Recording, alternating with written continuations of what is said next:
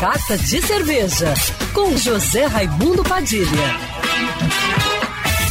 Alô, ouvintes da rádio Band News FM Rio, saudações cervejeiras. Bem-vindos ao Carta de Cerveja de hoje.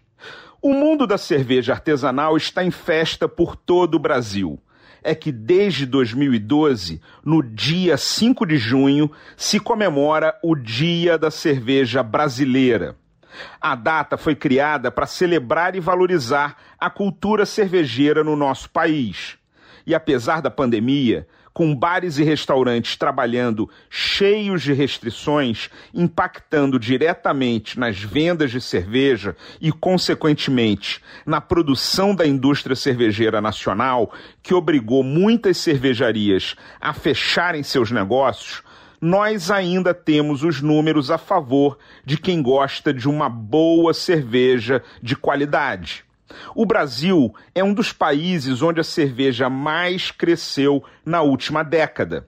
Somos hoje o terceiro país que mais produz e consome cerveja no mundo, ficando atrás somente das superpotências China e Estados Unidos.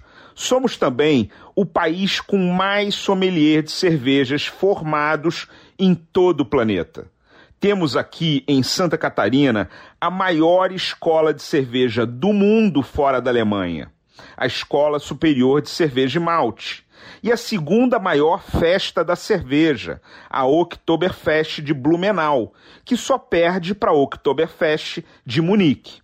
E o nosso concurso brasileiro de cerveja que cresce a cada ano com jurados vindos de vários países, é a maior competição de cerveja da América Latina e a terceira maior do mundo.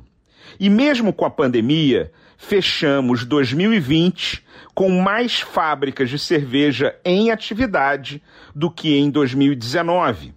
Por isso tudo que eu convido todos vocês a escolher uma cerveja brasileira e erguer um brinde ao Dia da Cerveja Brasileira. Saudações cervejeiras e para me seguir no Instagram, você já sabe, arroba Padilha Sommelier. Quer ouvir essa coluna novamente? É só procurar nas plataformas de streaming de áudio. Conheça mais dos podcasts da Band News FM Rio.